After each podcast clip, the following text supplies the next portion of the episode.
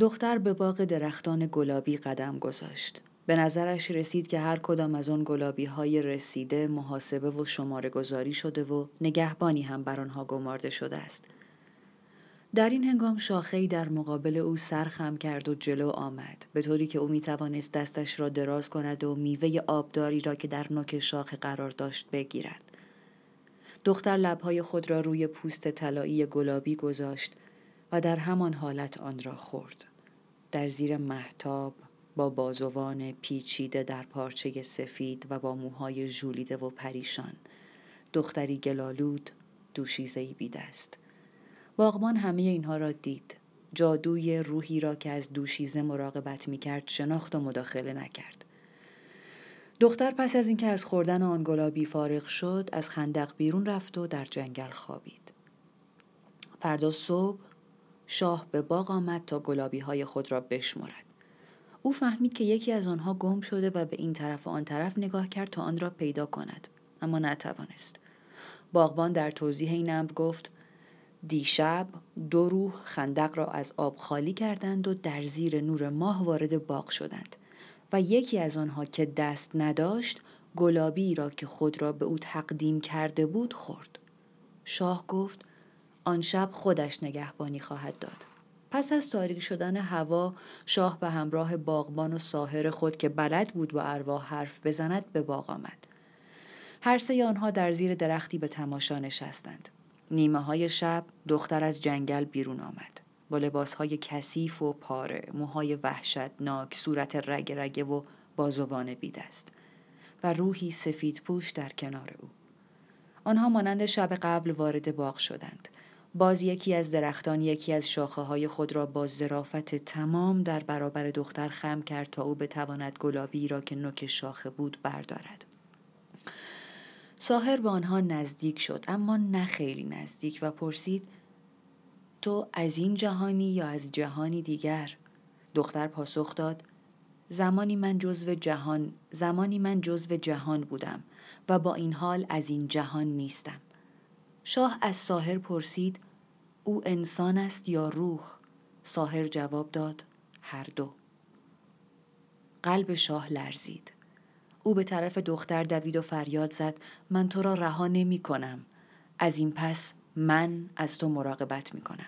بعد در قصر خود یک جفت دست نقره‌ای برای دختر درست کرد و به بازوان او وست کرد. و این گونه بود که شاه با دوشیزه بیدست ازدواج کرد. روزی قرار شد شاه برای جنگ با کشوری بسیار دور آزم شود. از مادرش خواست که از عروس جوانش مراقبت کند زیرا شاه او را از صمیم قلب دوست داشت. پس به مادرش گفت اگر او بچه به دنیا آورد فورا برای من پیغام بفرست و خبر بده. ملکه جوان پس از مدتی کودک سالمی به دنیا آورد و مادر شاه فرستاده ای را اعزام کرد تا این خبر خوب را به شاه برساند. اما فرستاده در راه خسته و چنان خواب آلوده شد که سرانجام کنار رودخانه ای به خواب رفت. در همین هنگام شیطان از پشت درختی بیرون آمد و پیغام را تغییر داد و نوشت ملکه بچه ای به دنیا آورده که نیمی از بدنش بدن سگ است. شاه پس از خواندن پیغام وحشت کرد و فرستاده را بار دیگر به طرف قصر خود اعزام کرد و پیغام داد که در این وضعیت وحشتناک باید همه ملکه را دوست داشته باشند و از او مراقبت کنند. فرستاده وقتی دوباره کنار آن رودخانه رسید چنان احساس سنگینی کرد که انگار یک دنیا غذا خورده و به زودی کنار رودخانه خوابش برد. همان موقع باز شیطان ظاهر شد و پیغام را به این صورت عوض کرد. ملکه و بچهش را بکشید. مادر شاه از فرمان پسرش یکه خورد و فرستاده ای اعزام کرد تا از صحت فرمان مطمئن شود. به این ترتیب فرستاده ها مرتب می رفتند و می آمدند و هر یک در کنار رودخانه به خواب می رفتند و شیطان پیغام ها را تغییر می داد. پیغام هایی که مرتبا وحشتناکتر می شد. و آخرین آنها این بود. زبان و چشمان ملکه را نگه دارید تا مطمئن شوم که او را کشته اید.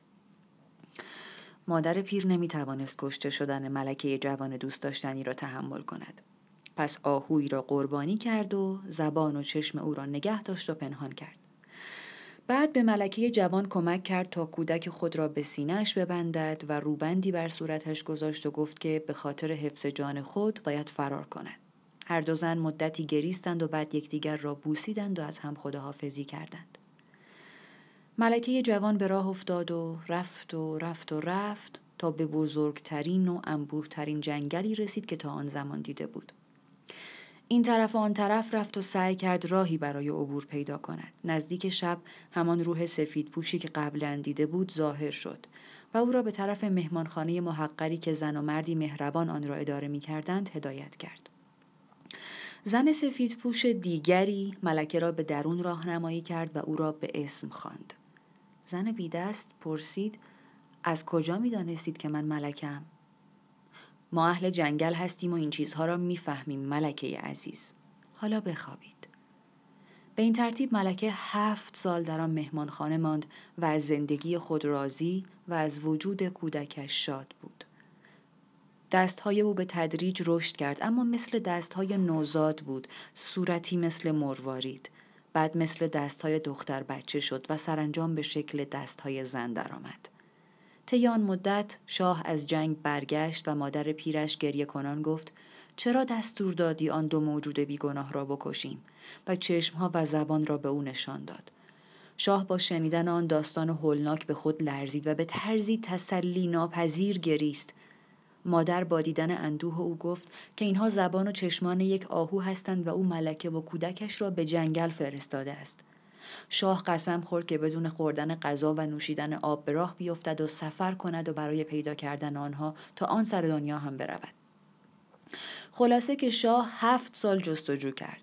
دستهای او سیاه شد ریشش مثل خزه تیره و کدر شد و دور چشمانش قرمز و پرچین و چروک شد.